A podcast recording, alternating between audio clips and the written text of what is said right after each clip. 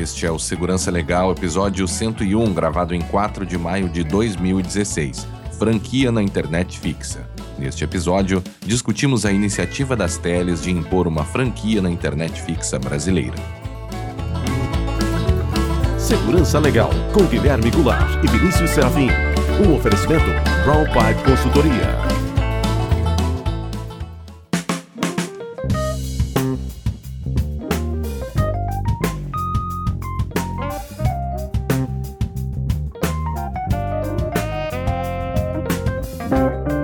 Sejam muito bem-vindos, eu sou o Guilherme Goulart e estamos de volta com o Segurança Legal, o seu podcast de segurança da informação e direito da tecnologia.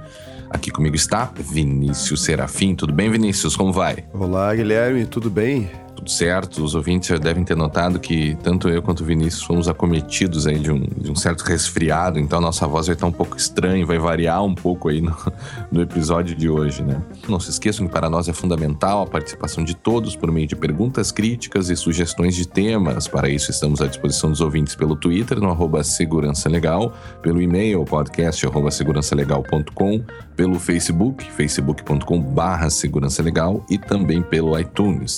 Em segurançalegal ponto com você encontrará links para todas essas referências. Se você quiser ouvir diretamente o resumo de notícias, vá para vinte e cinco minutos e trinta segundos. Se você quiser ouvir diretamente o assunto principal, vá para trinta e sete minutos e trinta e três segundos. Vinícius, apesar de termos hoje escolhido esse tema da questão das franquias, que já estava, é bem verdade que é um tema que já estava agendado uh, em uma outra uhum. oportunidade, nós acabamos trocando para um outro tema em função do, do, do factual ali, do que acontece no momento, mas nessa semana também nós tivemos e estamos ainda no, no, nos reflexos do, do bloqueio do WhatsApp, né? É, aquela a caixinha de surpresas desse processo que corre em, em segredo de justiça, né? Que hora bloqueia, hora desbloqueia o WhatsApp.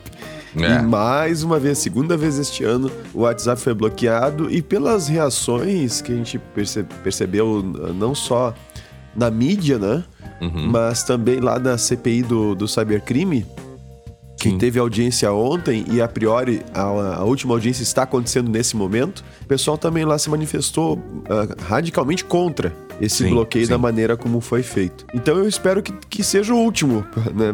Bloqueio de aplicação, não do WhatsApp especificamente, que eu, eu pouco uso o WhatsApp, né? Uhum. Mas desse tipo de bloqueio indiscriminado por, né, entende? Por um juiz de um estado e conseguir é. bloquear isso para o país inteiro, atingindo todo mundo.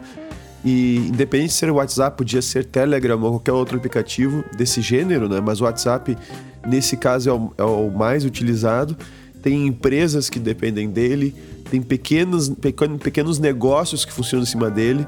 Tá? Aqui na cidade, por exemplo, tem, tem uma, uma família que faz sushi sob encomenda. Uhum. Qual é o canal, o único canal que eles têm para você encomendar o sushi? O WhatsApp. WhatsApp. É, seja, então, eles deixaram, de... eles deixaram, eles ficaram, o tempo que o WhatsApp ficou fora, eles ficaram uh, sem poder receber nenhum tipo de pedido. Na verdade, isso é uma meia-verdade, tá?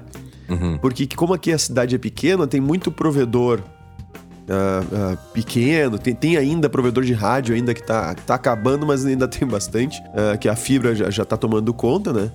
Mas mesmo provedor de fibra não são desses provedores principais aí. É, Oi, TIM, Vivo, claro, etcétera.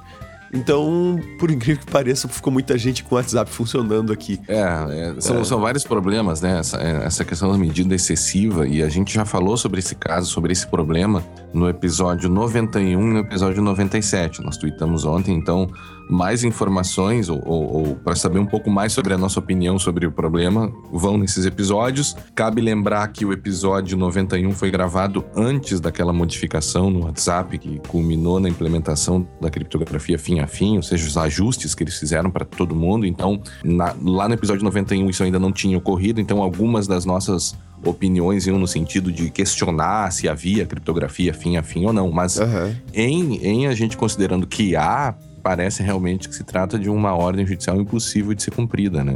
Então é. são, são, são, na verdade, são três problemas, eu diria aqui, Vinícius. Primeiro, uhum. uma ordem judicial impossível de ser cumprida. Segundo, a recalcitrância do, do, e, a, e o fato do Facebook se negar a responder pelo WhatsApp, ou até mesmo, às vezes... O que é um absurdo. É, é não, não dá nenhuma resposta, ou seja, recebe uma ordem judicial e fica inerte, não faz nada...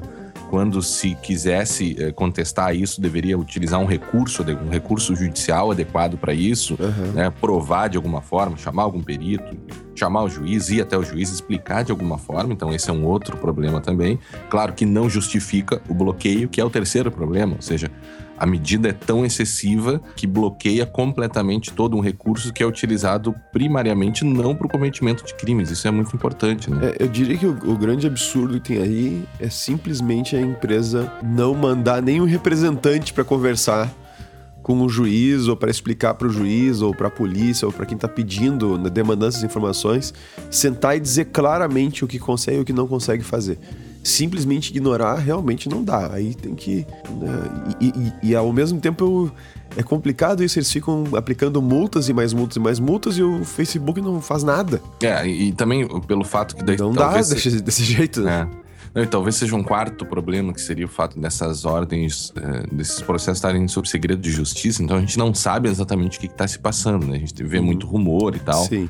Mas é difícil também falar sobre o caso sem ver os autos, sem ver as decisões, né? Um, um fato novo e interessante desse caso também, Vinícius, é, foi o, o Tribunal de Justiça de Sergipe, que ficou fora do ar durante dois ou três dias. É, né? O, o Auto Denial of Service. É, porque o que, que aconteceu? Eles, o, o pessoal do Anonymous, pra, no sentido de fazer uma retaliação, ficou, começou a fazer ataques de D DoS no Tribunal de Justiça do Estado de Sergipe. E o que aconteceu foi que o Estado, o tribunal, retirou o site do ar para evitar o ataque, ou para evitar né, vazamentos de dados ou comprometimento de dados, como eles falaram. Então, talvez seja um primeiro caso aí de um alto, alto é, D DoS. Na verdade, a gente tem, tem o D DoS, o Distributed Denial of Service, né? Negação uhum. de serviço distribuída. É. Vários computadores são, são coordenados para fazer esse ataque. Uhum. E agora a gente tem o A DoS. Auto... É, ou A I DoS, Auto-Inflicted Denial of Service. É, a, a, gente, a gente trata como, como engraçado, enfim, não é, não é engraçado na realidade, é um não, pouco é, triste, é engraçado, né? a, empresa, a, a empresa tomar a iniciativa tribunal, de, de tirar os seus... É, no caso, a organização, o tribunal, é. tirar o site do ar para evitar o denial of service não tem muito a ver. Claro que eles têm receio, tinham receio de serem invadidos, que é, é diferente. São coisas diferentes, né? Aí, só que esse receio de ser invadido, né, aí é uma coisa, coisa essencial da segurança, né? Se você é, tem o receio de ser, de ser invadido e a solução é tirar do ar, não adianta tirar do ar em um dado momento. Ou seja, aquela, aquela história, aquela frase que qualquer coisa a gente pode dizer que é um processo, né? Segurança uhum. é um processo. Uhum. Então, sim. não adianta tirar o site do ar para ele não ser invadido. Se, não, se, ele, se ele pode ser invadido, se existe vulnerabilidade, ele vai ser invadido hoje, ou amanhã, ou daqui a um ano. Não, ou já aconteceu é. e nem se deram conta. Então, retirar do ar temporariamente para evitar uma, uma, uma eventual... acesso a dados de forma... Ou seja, ou, ou, ou está seguro ou não está seguro. Se não está seguro, tira da internet mesmo. Uhum. E só volta quando estiver seguro. Mas não naquele momento, porque há uma ameaça de alguém tentar naquele momento. Isso é, não, não tem sentido, não, não, é. não tem cabimento. Mas, mas tem um outro problema, um outro componente aí, Vinícius, que é... E, e, como, e como hoje também, né? A gente tende a tratar, e no Brasil isso acontece muito, a gente tende a simplificar demais as questões, e tudo é, tudo é simples, tudo é fácil, tudo ou tá completamente errado, ou tudo tá completamente certo. E o que a gente acaba tentando fazer aqui é tentar ver o lado contrário, tentar ver a, as opiniões divergentes das nossas e por aí vai, né? E, o, e é o que a gente vai fazer hoje com o tema... Do, da franquia. Mas tem uma outra questão aqui que é bem importante em relação a retirar o site do ar, é que uh, a questão de processo eletrônico, ela passa toda por meio, ou ela é, ela é intermediada por meio do site ou do tribunal. Então, uma eventual situação de denial of service que, que torne instável o site pode fazer com que as pessoas não consigam efetivamente acessar os sistemas necessários lá para o processo eletrônico, e isso acaba fazendo com que, ela, com que eles percam prazos. Então, o que, que o tribunal fez? Tira do ar, suspende os prazos aí para o que necessite dessa infraestrutura até, ou até algum dia isso voltar. Ocorre que o bloqueio do WhatsApp foi feito na segunda-feira, né? Uhum. No dia dois, é isso, Vinícius? Segundo dia dois, né? Sim. dois de maio. E o tribunal tá, está até agora, estamos gravando, como falamos no início, no dia quatro de maio de dois mil e dezesseis, até agora o site do tribunal está indisponível. Ou seja, nós não conseguimos nem, nem ver o, o, o, a movimentação processual desse, desse processo que retirou o WhatsApp do ar. Inclusive o WhatsApp já voltou ao ar e o site do tribunal não voltou ainda, né? E se a gente for imaginar um site desses como um serviço de utilidade pública e, e uma instituição que se permite ficar tanto tempo assim fora do ar, mesmo suspendendo prazos que seja, né? É algo complicado. Pesquisa de jurisprudência, por exemplo, coisas do gênero, é, é bem complicado, sabe? Você ou, tanto ou aconteceu tempo assim alguma fora. Coisa que a gente não tá sabendo. Pode ser. Bom, então remetemos aos nossos ouvintes ao episódio noventa e um e noventa e sete. Vamos agora ao contato dos ouvintes, Vinícius. E, e, e nessa mesma linha de, de a gente ler... E, e, e verificar também coisas que são... e opiniões que são divergentes das nossas, a gente tem uma mensagem muito interessante aqui do Giovanni Pina, Vinícius. O que é isso, Giovanni, para nós? O Giovanni Pina nos diz o seguinte: caros Vinícius e Guilherme, acompanho o Segurança Legal há alguns meses e sou um grande fã do trabalho de vo- que vocês fazem, apresentando conteúdo técnico e jurídico de forma muito didática. Apesar disso, quase sempre discordo dos seus posicionamentos ideológicos e o ápice foi o episódio noventa e nove, que é... O, o episódio o... do C P I do Cybercrime. C P I do Cybercrime. Uhum. Com exceção das críticas quanto às imprecisões terminológicas do pseudo-relatório da C P I em questão, discordo veementemente de tudo o que foi defendido por vocês. Inclusive, confesso... que enquanto ouvi o podcast, os insultei mentalmente inúmeras vezes. Nada pessoal, espero que entendam. Sim, entendemos, não há problema nenhum.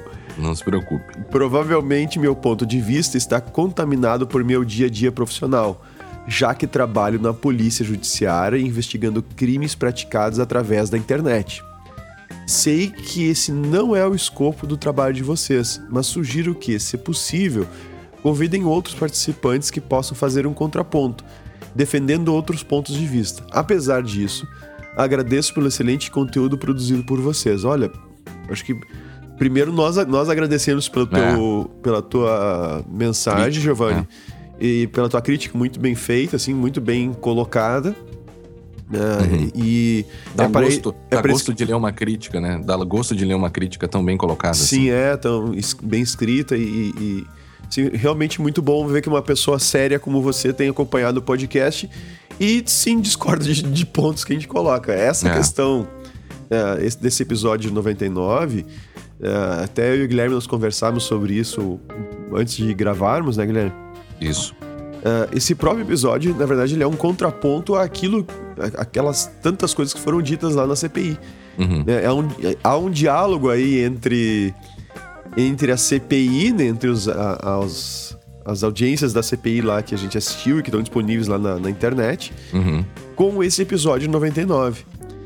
E, e claro, eu, eu entendo, se eu, eu acho que entendo, tá, Guilherme? Acho que é por aí uhum. que o Giovanni vai, mas eu, eu entendo que deve ser bem complicado você encontrar crimes, uh, se lidar com crimes uh, no teu dia a dia, principalmente quando envolve pedofilia, esse tipo de coisa, né? Uhum. E você vê esses, esses criminosos uh, se utilizando da, da, da própria característica, da própria infraestrutura, né, da rede, da parte de segurança dela, criptografia e tal, para escapar, né, para ficar anônimo e escapar desse, escapar de uma investigação, né, para evitar de ser preso e coisas do gênero. Isso deve, imagino eu, isso deve causar uma revolta bastante grande em quem convive diariamente com esse tipo de problema. Uhum. Pior ainda para as vítimas desse tipo de problema. Claro. Eu acho é. que é, nós conhecemos vários policiais aqui no, no Rio Grande do Sul, principalmente aqui no Rio Grande do Sul, né? E sabemos do, da, da, das ótimas intenções e de como são competentes. Mas eu acho que essa questão ela é uma questão maior que vem sendo discutida no mundo inteiro, uhum. que, que, que envolve essa tensão entre os limites do, do poder de polícia do Estado, né, os limites dos poderes de investigação do Estado, de um lado, eh, versus a proteção de direitos fundamentais que, que são muito alteradas no, na sociedade da informação, né? Então é muito fácil você quebrar esses limites ou, ou, ou estender demais um, um dos lados, né? Então, uhum.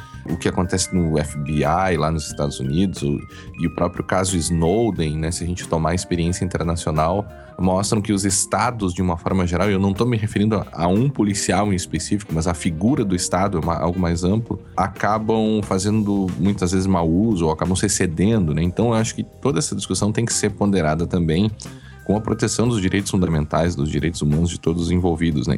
Mas, Giovanni, nós ficamos muito felizes aqui de, de ver a sua crítica. Uh, sempre que achar ou sempre que quiser nos enviar uma mensagem fazendo um contraponto ao que a gente falou, fique muito à vontade, nós vamos ler com muito prazer. Obrigado pela forma respeitosa como você colocou a sua crítica e, como eu disse antes, dá, dá gosto de ler uma crítica, mesmo que seja contundente, mas tão bem colocada como ele fez. Não, obrigado, Giovanni. Até, até frisando o que tu falou, né, Guilherme? Ele pode, inclusive, mandar uma hora que quiser um contraponto mesmo, defendendo, olha, claro. Sobre tal aspecto aqui eu discordo por isso, por isso, por isso, coloca, né? Uhum. Coloca as suas, suas, suas razões, não... Uhum. É, é, pra nós é, é, é muito interessante quando alguém faz isso. Claro. E, e nós estamos sempre abertos a, a enfim, mudar de opinião ou, ou, ou se alguém nos mostrar que a gente tá errado ou tá, tá agindo de forma incorreta, a gente está sempre aberto pra, pra revisar as nossas coisas. Eu não tenho nenhum problema com, em relação a isso, isso. Não sei tu, mas acho que não também. Não, eu não mudo. Não muda, tá? Eu tô brincando. Tá. Obrigado, viu, Giovanni? Fique sempre conosco. Um grande abraço. A próxima mensagem vem uh, do Tássio Andrade, que também envia um e-mail para nós, Vinícius. O que, que disse o Tássio? O Tássio diz o seguinte: olá a todos, primeiramente gostaria de parabenizá-los pelos cem episódios deste podcast que comecei a escutar há relativamente pouco tempo, porém, que está entre os meus favoritos relacionados à T I. Tenho ouvido vocês desde o episódio oitenta e cinco, mais ou menos, e acompanhado diversos dos episódios antigos, sempre que tem algum tempo livre nesse episódio cem, não poderia deixar de parabenizá-los pelo trabalho que têm feito, trazendo um pouco do juridiquês de T I para nós profissionais que, no geral, não gostamos tanto, porém precisamos muito. É. Sobre o juridiquês, também tem uma dúvida que, se possível, sei que é algo complicado, tenho trabalhado com alguns clientes que querem fazer monitoramento em tempo real do computador dos, computador dos seus clientes, imagino eu, né? Uhum, uhum. E, com isso é al... e como isso é algo recorrente, pensei em implementar uma solução utilizando-me do V N C, porém, uh, após isso me veio-me na cabeça sobre os problemas jurídicos que isso poderia tra- trazer ou trazer à empresa do cliente. No caso, o que gostaria de saber é se por algum acaso implementasse uma solução de monitoramento em tempo real e avisasse aos clientes, de forma que os mesmos assinassem um contrato informando que sabiam que podem estar sendo monitorados em tempo real. Existem, existem riscos de, de processo contra a empresa? Agradeço desejar uma possível resposta. Caso não ocorra, mesmo assim, desejo muito sucesso a toda a equipe. Atenciosamente, Tássio Andrade, administrador da infraestrutura de, infraestrutura de redes e servidores da Universidade Estadual do Sudoeste da Bahia, campus de Vitória da Conquista, Bahia, e é consultor em T I também. Legal. Oh, legal. E aí, Guilherme? Essa aí é pra ti. Pois é, ele não deu muitas informações sobre essa questão do monitoramento, né? E aí a gente teria que saber, para dar uma resposta adequada, qual é o ramo da empresa, qual é efetivamente a atividade que ela presta, né? E pelo que ele colocou ali, a gente teria que saber também de quem são esses, esses computadores que essa empresa quer monitorar. Porque se a empresa quer monitorar os computadores pertencentes a ela, que são utilizados pelos próprios empregados dentro do, da empresa, né, ou ligados à empresa, mas os computadores da própria empresa, vistos eles como computadores, é, como ferramenta de trabalho, nesse caso não há grandes problemas. Bastaria que todos fossem é, cientificados desse fato e que houvesse uma política clara, que todos soubessem dentro da organização, colocando o que, que é monitorado, enfim, e desde que também não violassem ou monitorassem contas e recursos pessoais dos próprios funcionários. Então, quando você tem uma relação de trabalho, uma relação de emprego com a empresa e funcionário, a, o monitoramento fica muito mais facilitado. Não é que pode ser feito de qualquer forma, de forma, de maneira descontrolada, mas ele ainda pode ser feito. A questão aqui é se a empresa quer monitorar recursos de outras empresas. E aí a questão começa a ficar um pouco mais complicada, né? Você tem, teria que ver como, como isso é feito, enfim.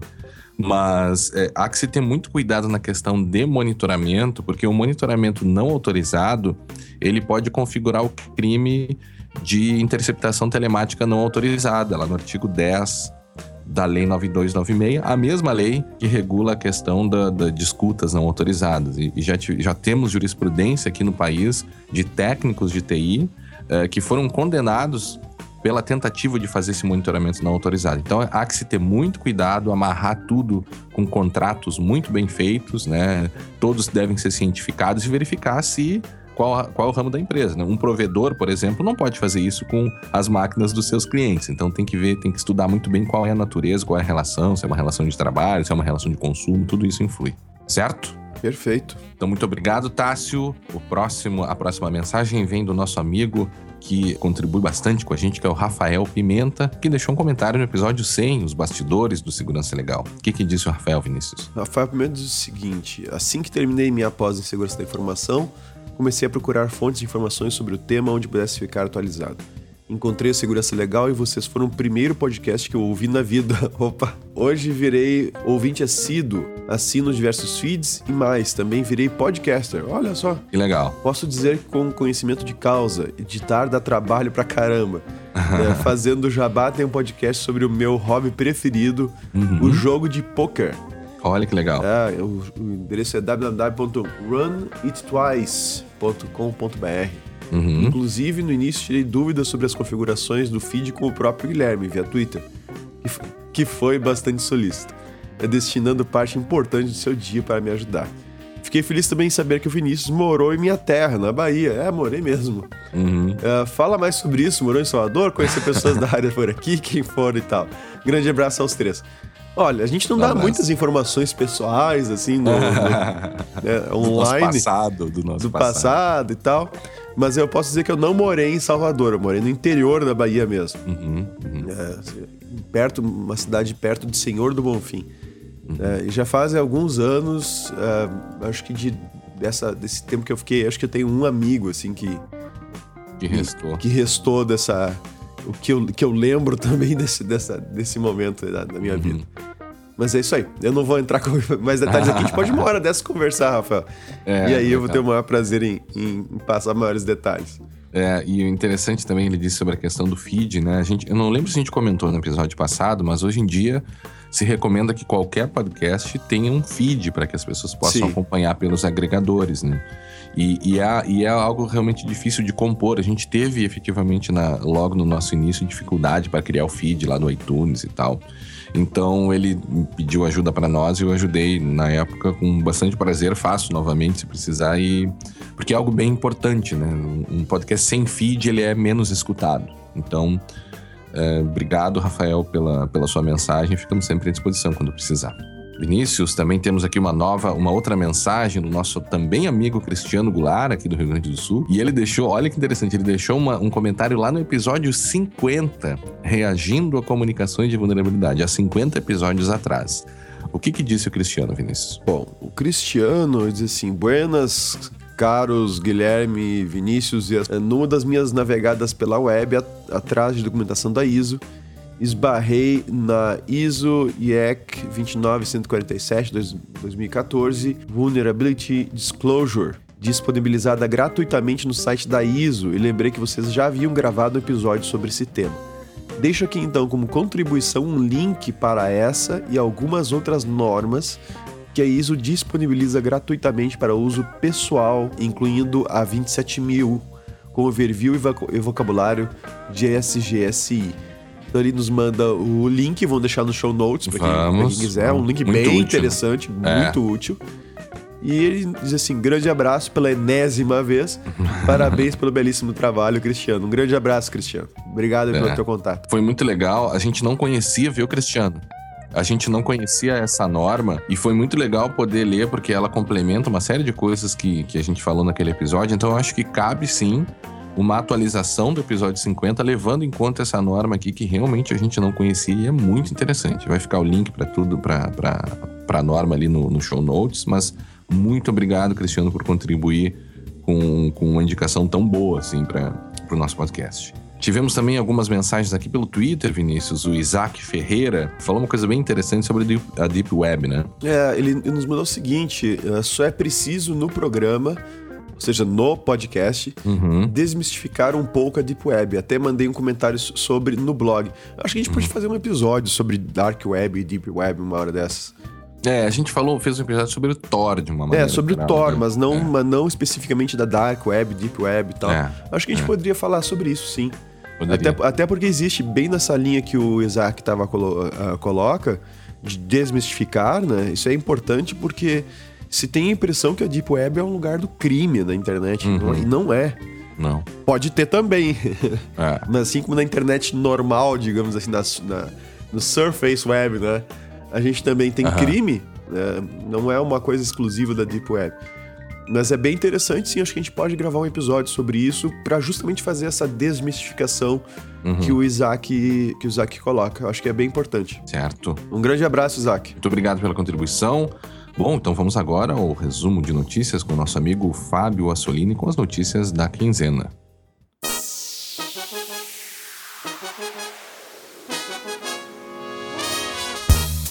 Resumo de notícias com Fábio Assolini. Olá pessoal, esse é o resumo de notícias aqui dentro do podcast Segurança Legal, onde nós comentamos as notícias mais interessantes e mais destacadas desta quinzena. Tem uma sugestão de notícia? Manda para nós, o nosso e-mail é podcast arroba segurança legal ponto com ou através das nossas redes sociais. E nessa edição nós vamos falar sobre ataques à rede interna do Facebook, códigos maliciosos infectando plantas nucleares e distribuidoras de energia, roubo milionário contra o banco em Bangladesh, vazamentos de dados de eleitores no México e falha grave no Instagram rende prêmio de dez mil dólares a um menino de dez anos. E vamos às notícias. Ataque à rede interna do Facebook é descoberta por pesquisador de segurança. Essa notícia foi enviada para nós pela nossa ouvinte Marília, que vive é, lá na Alemanha. É uma notícia muito interessante que descreve uh, um ataque à rede interna do Facebook. Uh, um ataque bastante interessante. Esses detalhes foram publicados pelo pesquisador de segurança Orange Tsai. Ele que foi contratado para fazer um pentest dentro da rede interna do Facebook. E ele descobriu que determinada página de login usada pelos funcionários do Facebook tinha um proxy é, configurado na página e esse proxy estava coletando credenciais dos funcionários e salvando-os dentro, da, dentro de um local específico da rede corporativa. Cerca de trezentas credenciais foram coletadas durante sete dias. Mas o mais interessante foi que, uh, ao reportar este problema para o Facebook, eles fizeram uma investigação interna onde foi descoberto que tal proxy é, criado para coletar as credenciais dos funcionários foi, na verdade, criado por outro funcionário que também estava fazendo um pentesting e, portanto, é, não chegou a ser um ataque externo concluído com sucesso, pois ambos pesquisadores uh, simplesmente foram contratados para a empresa para medir a segurança interna dentro da rede do Facebook. Então vejam vocês, esse é um excelente exemplo de como as empresas podem se beneficiar é, com a contratação de serviços de pentesting para medir a segurança interna da sua rede, como é esse caso ocorrido com o Facebook. Planta nuclear na Alemanha é infectada com vírus. Alguns dias atrás nós vimos na imprensa mundial essa notícia, é, mas não se trata de um novo Stuxnet. É uma planta nuclear é, localizada na Alemanha, próximo à cidade de Munique. É, ela teve ela, a sua rede interna, que está desconectada da internet, foi infectada por alguns worms que geralmente se disseminam por unidades removíveis ou por pendrives. É, Tratavam-se de duas pragas, o Ramit e o Conficker. O Conficker já é um velho conhecido, é, ele é disseminado desde dois mil e oito. É, trata-se de um worm disseminado por pendrives e também o Ramit, que, tem, que é um worm com, com características de bot, e que uma vez infectada a máquina, ele, to- ele pode tomar controle da máquina infectada. Ambas pragas foram encontradas dentro dessa planta nuclear lá na Alemanha. Vejam só, o órgão regulador e controlador é, veio a público em notif- notificar o incidente. A planta de Grundemingen, que está a cento e vinte quilômetros de Munique, teve então esse problema. Então vejam vocês, se um malware pode chegar numa planta nuclear que está desconectada da internet, é claro que isso pode afetar qualquer empresa. Não deixa de ser uma notícia interessante, porque uh, isso demonstra a péssima segurança que existe em infraestrutura crítica usada pelos nossos governos ou pelas instituições ao redor do mundo. Empresa de energia elétrica nos Estados Unidos é derrubada por ransomware. Ainda falando de sérias infecções, tivemos esse caso nos Estados Unidos, onde o Lansing B W L é, trata-se de uma empresa distribuidora tanto de água quanto de energia no estado de Michigan, nos Estados Unidos, tiveram seus sistemas infectados por um ransomware, o que deixou os sistemas dessa empresa paralisados durante, durante quase uma semana. Servidores de telefone e sistemas internos ficaram paralisados devido a esse ataque de ransomware. Nós já notific- noticiamos aqui em programas passados ataques sim- similares ocorridos contra hospitais. Nós sabemos que os ataques de ransomware esse ano é uma tendência que vie- veio para ficar, inclusive com algumas novidades, algumas novas versões de ransomware.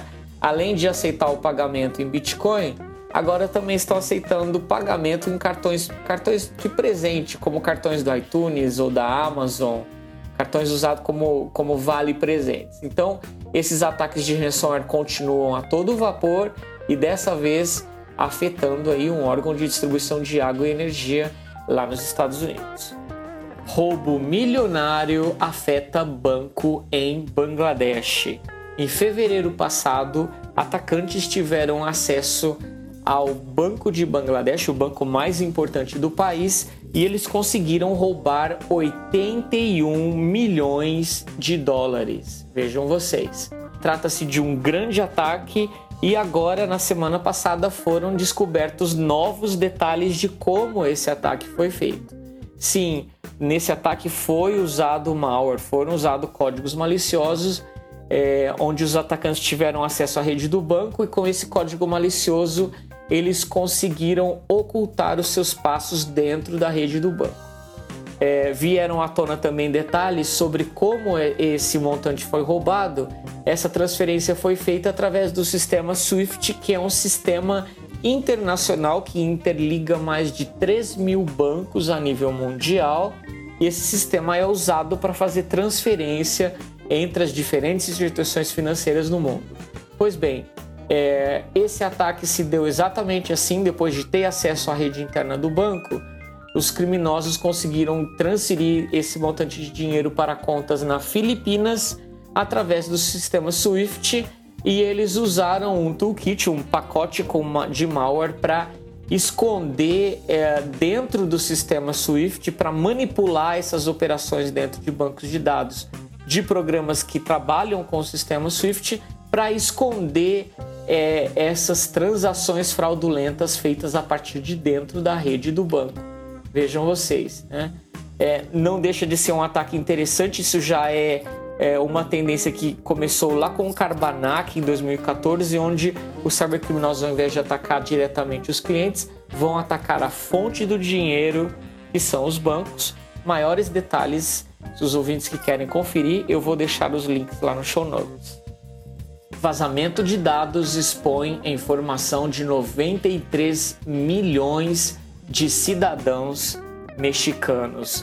Temos aí um outro grande incidente de vazamento de dados, desta vez de cidadãos mexicanos votantes, porque as informações vazadas são informações do sistema eleitoral mexicano.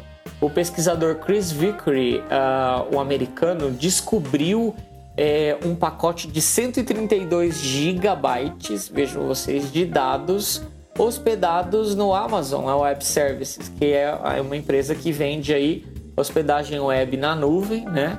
E, e analisando esse pacote, ele descobriu que se tratavam de dados pessoais de eleitores mexicanos, é, dados bastante completos como números de documentos, endereço, data de nascimento, é, endereço, números de telefone e outras informações pessoais e, claro, o número da cédula de, identi- de, cédula de votação, do documento de votação usado por esses mexicanos. Ele encontrou essa informação hospedada lá no Amazon Web Services e, analisando essa informação, ele descobriu que isso foi hospedado dentro desses servidores pelos órgãos do governo mexicano que se utilizaram dos serviços aí da Amazon para hospedar essa informação lá. Vejam vocês.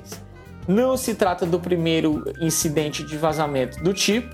Ah, lá no episódio quarenta, o Guilherme e o Vinícius comentaram de um incidente similar ocorrido na Argentina no ano de dois mil e catorze. E aí a gente passa a se perguntar como é que a justiça brasileira, que a justiça eleitoral, cuida dos dados eleitorais dos brasileiros nesse ano de eleição. E na última notícia, eu quero comentar que um menino de dez anos ganha um prêmio de dez mil dólares após identificar falha de segurança no Instagram. O menino finlandês de dez anos de idade, é, identificado apenas como Jani, recebeu é, este montante de dinheiro após descobrir uma grave falha de segurança na rede de fotos, na rede sociais de fotos Instagram. Ele descobriu uma falha onde eh, ele conseguia, ao explorar essa falha, apagar o comentário feito por qualquer usuário dentro da rede. Ele reportou esta falha ao Facebook, ao programa de Bug Bounty, que são programas que pagam pesquisadores por reportarem falhas de segurança. O Facebook, eh, que é o dono do Instagram, reconheceu o problema, corrigiu a falha e fez o pagamento de dez mil dólares ao menino. Vejam vocês que interessante. É, nós tivemos um incidente parecido em dois mil e catorze, onde um pesquisador brasileiro, o Reginaldo Silva, ele recebeu trinta e três mil dólares do mesmo Facebook, depois de reportar essa falha, uma, uma falha encontrada na rede do Facebook. Então vejam vocês, Uh, onde as boas atitudes são premiadas pelas empresas de software aí que levam a segurança do usuário a sério. Muito obrigado por sua atenção. Nós vamos agora com o Vinícius e o Guilherme na continuação do programa. Bom, Vinícius, nessa semana, ou nesses últimos, nessas últimas semanas, na realidade, o Brasil entrou em polvorosa.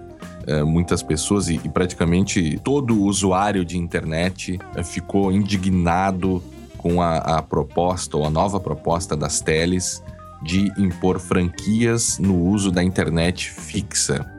É algo que o Brasil já conhece na internet móvel, né? Não é algo novo no mundo, é bom que se diga, a gente vai ver logo depois, mas foi algo que causou bastante revolta nos, nos usuários. A gente teve vários desdobramentos desse problema, uh, chegando até a Anatel se manifestar a favor da imposição da franquia. E embora a gente acredite que a, internet, que a Anatel, nesse momento, deveria uh, mostrar uma postura de isenção, né? Ou seja, efetivamente praticar a sua função ali de, de regular o mercado de, de forma isenta, de realizar estudos e não se posicionar antecipadamente, sem nenhum estudo e sem, nem, sem maiores informações sobre o tema.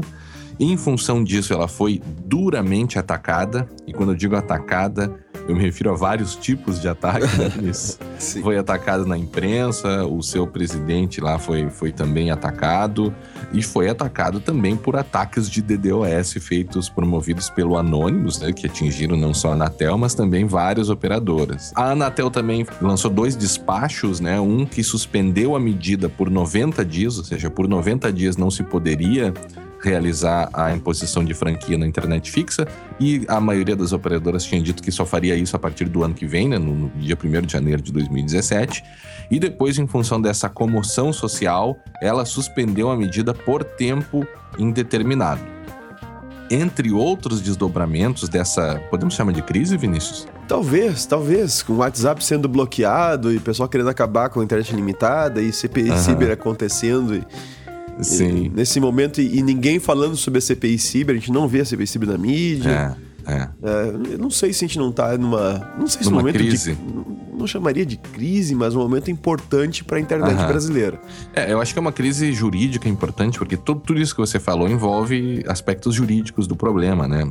A, a própria ideia da Anatel como reguladora é, do mercado, enfim, que regula o mercado, né, que é o mercado das telecomunicações, envolve diversos aspectos jurídicos, né?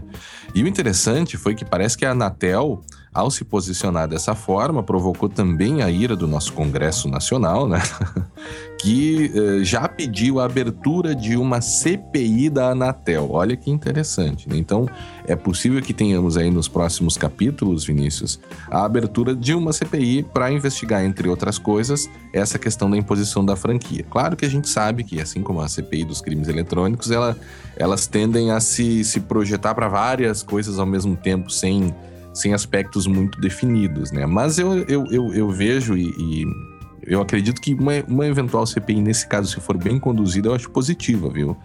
Porque a gente precisa realmente de, de mudar um pouco como a coisa é regulada aqui no país. Então, a nossa proposta é analisar a questão, como a gente sempre tenta fazer, de uma forma o mais isenta possível, mesmo que a gente demonstre o nosso posicionamento. A ideia aqui é trazer argumentos para todos os lados. Isso é muito importante, porque a gente tem visto apenas aspectos condenando a medida, mas... será que a gente poderia imaginar também quando que uma medida dessa poderia ser necessária? Ou, ou talvez analisar os eventuais argumentos que existam a favor dessa medida? Então, isso que a gente vai fazer um pouco nessa, nesse episódio de hoje. Como eu disse antes, Vinícius, essa discussão ela não é nova, ela aparece desde o início da banda larga, já se fala sobre isso. Os americanos chamam isso de data caps ou bandwidth cap. Os canadenses chamam de usage-based billing.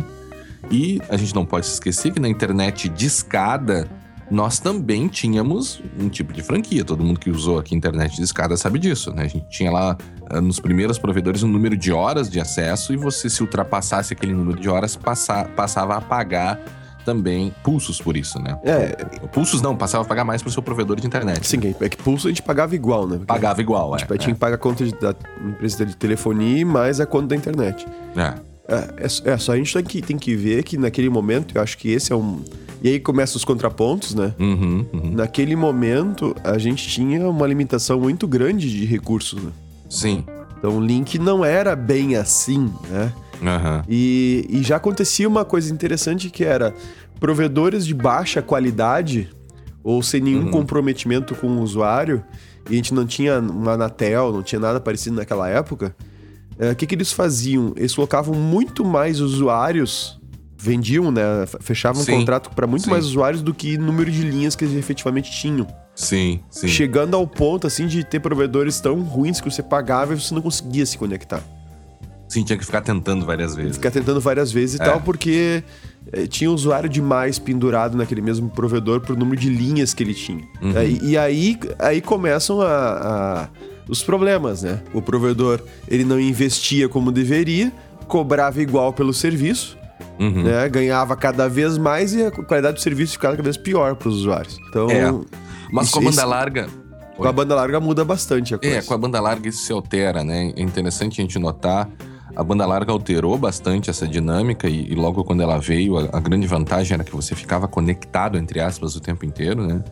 Uh, mas é interessante notar também que depois disso, e nessa evolução da, da ideia de um direito ao, ao acesso da internet, se reconhece hoje que o, o direito de acesso à internet é um direito fundamental, porque ele, ele é um meio para que você tenha acesso a outros direitos fundamentais, liberdade de expressão, liberdade de comunicação, a questão do estudo, né? Hoje o E A D é muito presente, as pessoas estudam, as pessoas têm acesso a uma série de serviços públicos por meio da internet. Então, o fato de da internet ser tratada como, ou o acesso à internet ser tratado como um direito fundamental, implica em dizer que você não pode sair limitando de qualquer forma um direito fundamental. Você precisa ter uma ótima razão e você precisa ter um outro direito de igual relevância do outro lado que pudesse limitar esse outro direito, né? Eu, é claro, a gente tem que dizer, por outro lado, e, e aí também é um contraponto, né, Vinícius?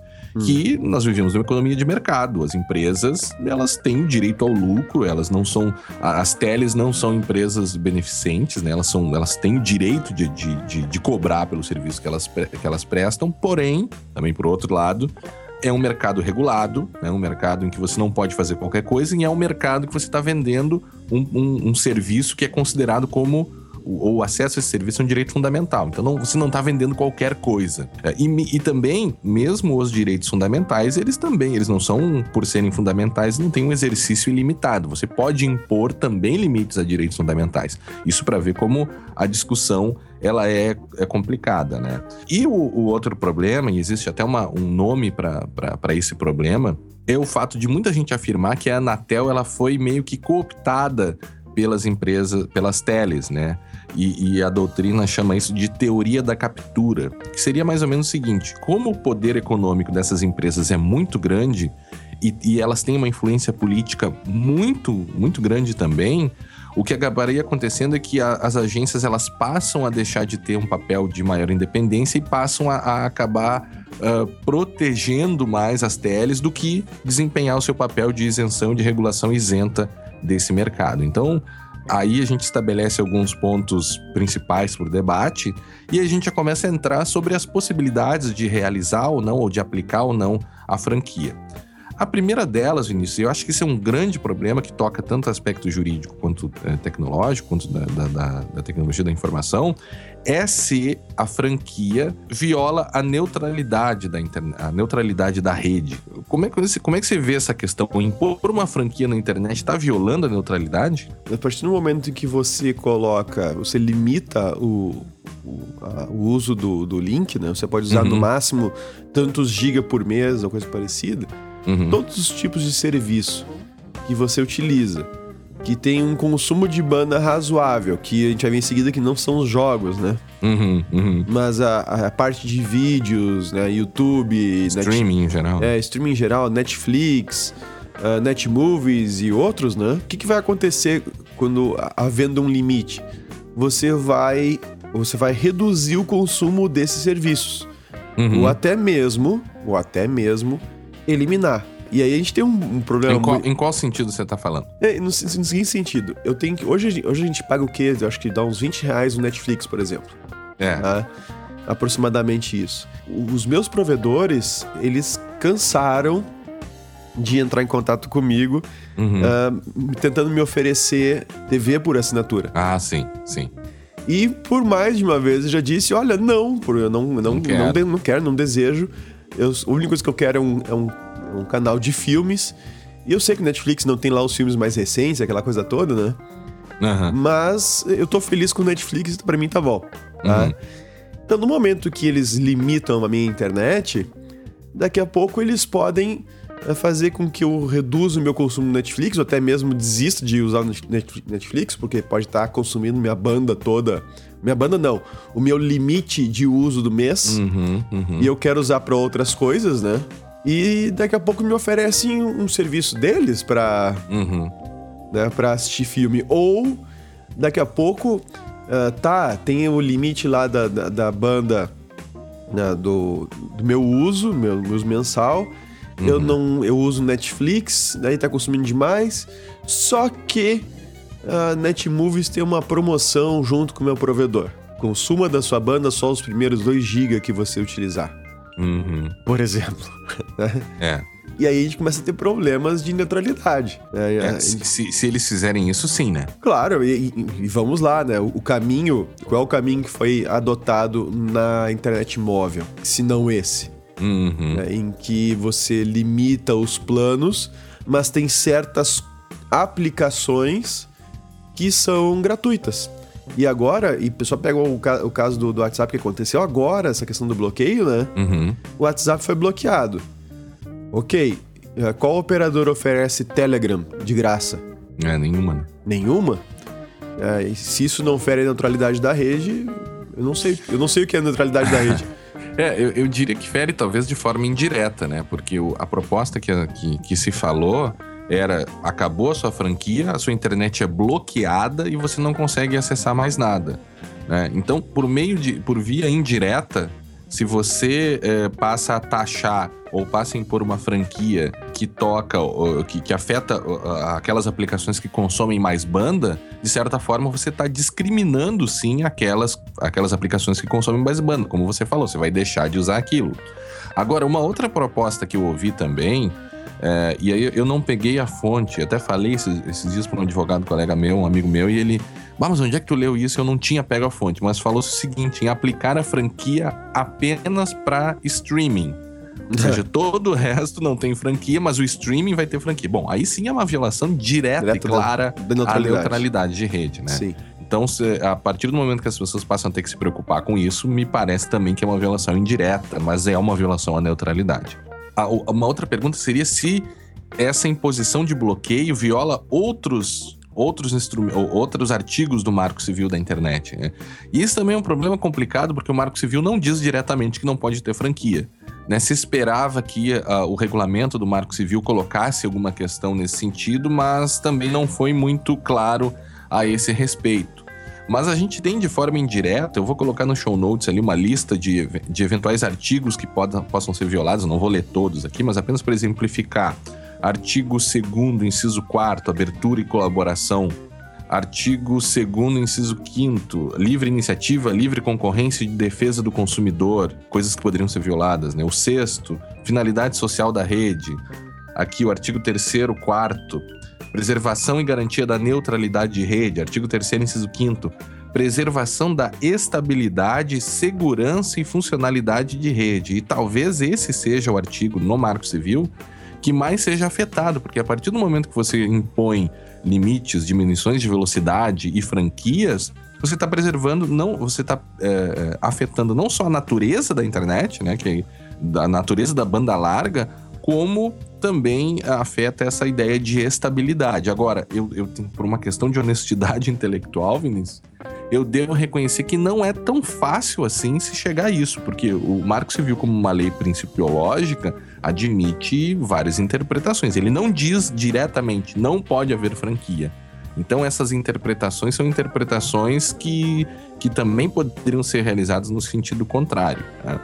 Agora, um problema muito grande aqui também, que envolve esses artigos, é o problema da inovação, que a gente sabe que a internet hoje é, um, é uma grande ferramenta de inovação, de criação de negócios, de novos negócios, enfim... Como é que uma franquia ou a imposição de franquia poderia afetar a inovação? Vai, vai, na verdade, o que vai acontecer vai ser que as aplicações cada vez mais... As, as novas aplicações, as novas soluções, né? Uhum. Vão ter que, vão ter que se focar em ter uma, um pequeno uso de, banda, de, de internet. Uhum. Uh, por exemplo... Questão, questões relacionadas a, a vídeo, a streaming de vídeos, backups uhum. na nuvens e outra coisa, outras coisas do gênero, né? Uhum. Tendem a serem uh, desconsideradas. Eu tenho, uma, eu tenho uma... Hoje, por exemplo, a gente faz... A gente tem, além do backup local, a gente tem backup na nuvem. Yeah. Uh, esse backup na que nuvem... Que me salvou três vezes essa semana. Três vezes essa semana. É, esse backup na nuvem, ele não sai de graça. Né, no sentido, em termos de banda, né, em termos de uso de internet. Uhum. Né, a gente tem que, tem que mandar gigas e gigas de informação e, e eventualmente baixar para recuperar, que foi o que tu fez. Uhum.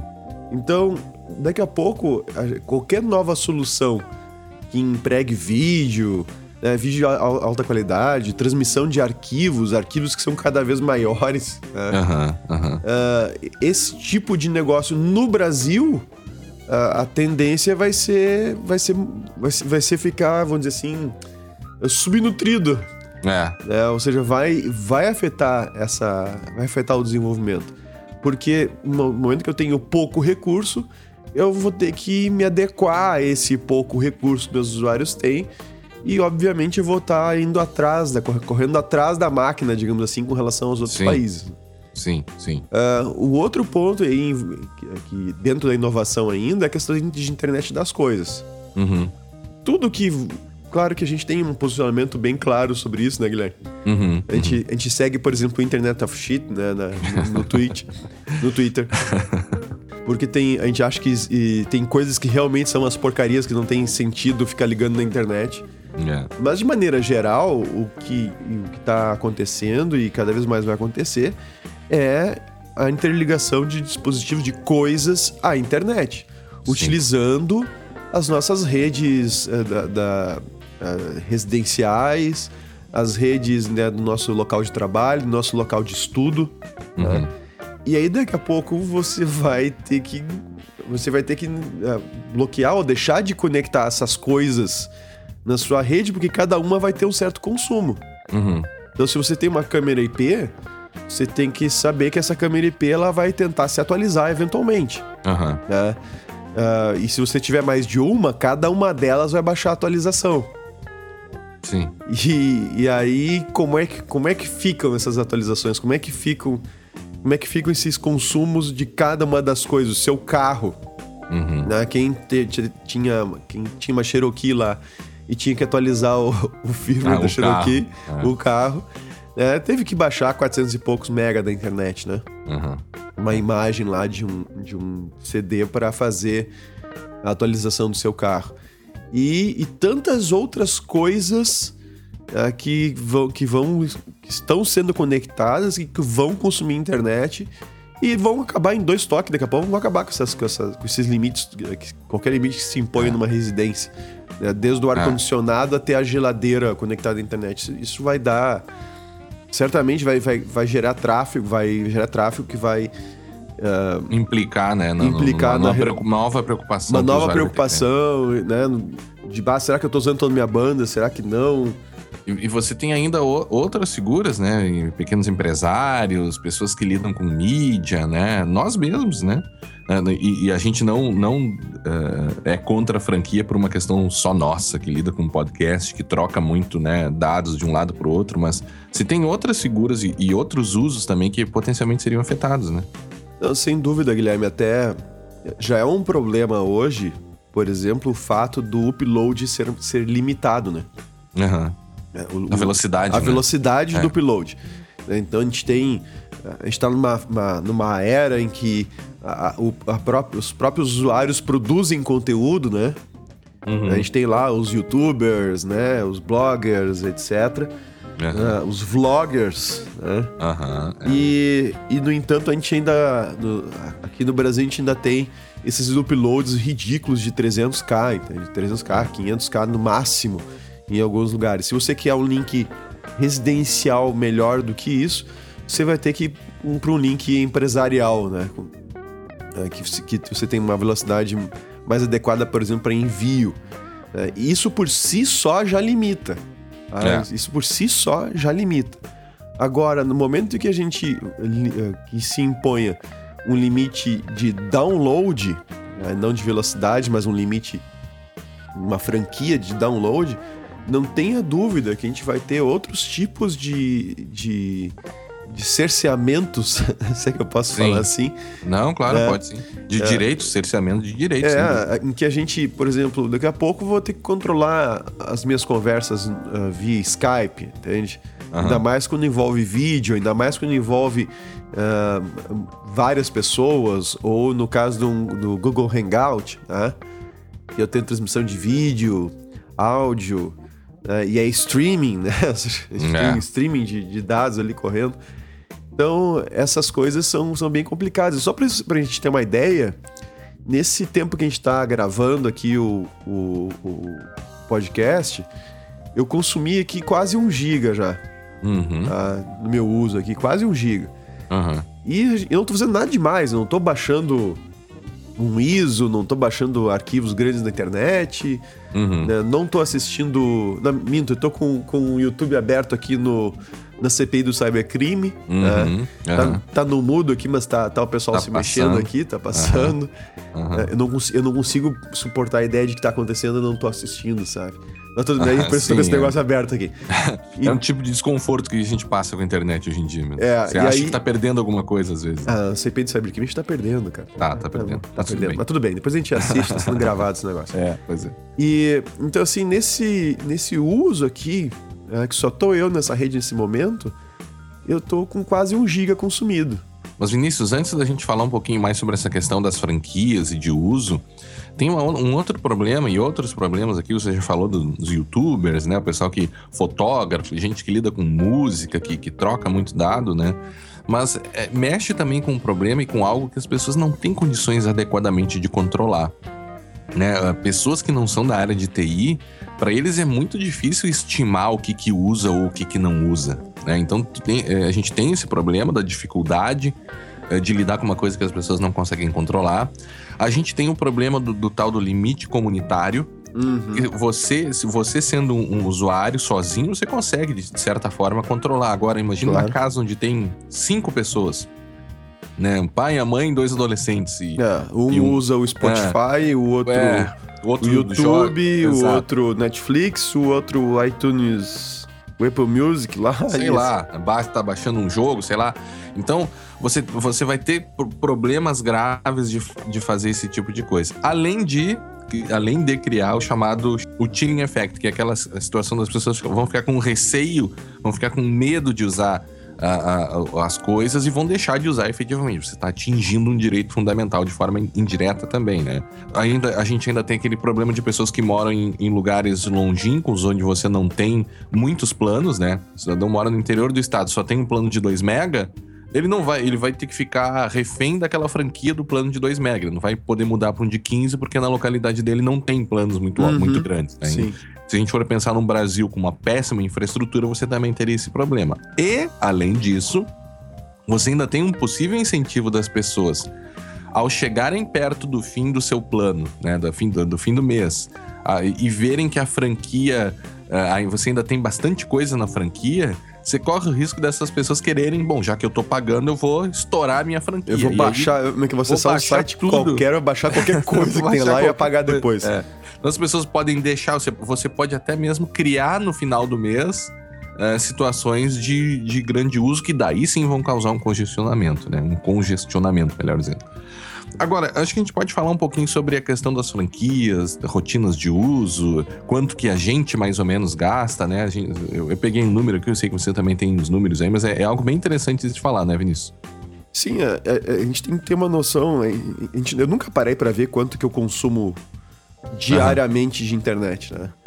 E eu cheguei à conclusão que meu consumo diário, ele é aproximadamente de três gigas.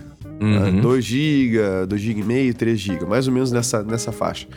Então, ou seja, em dez dias eu atingo trinta gigas brincando. Uhum. Né? Uh, e dependendo da, das franquias que, que, que, que fossem impostas, né? Uhum. O que aconteceria seria que eu ficaria inter- sem internet muito rápido.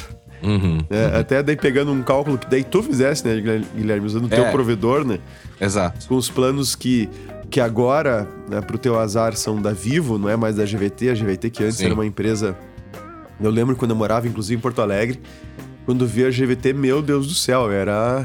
Era muito bom, né? É, assim, é mu... não só muito bom, mas era muito melhor do que todas as outras operadoras. É, é. Assim, era de longe muito melhor.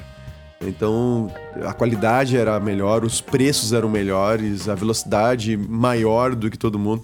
Então... Isso foram foi... comprados pela Vivo. Foram comprados pela Vivo. É. Opa, opa, opa. Mas tudo bem. Ah, e o que, que tu calculou ali no teu uso? Não, é, é, eles chegaram a lançar, eles chegaram a divulgar os números das franquias. Não é nada definido ainda, né? Mas foi o que eles divulgaram. Então, para uma franquia, para uma velocidade de quinze mega, que é, que é o, o plano que eu tenho... A franquia seria de cento e vinte gigas por mês. E aí eu, eu vi várias... várias cento e vinte gigas. cento e vinte gigas por mês.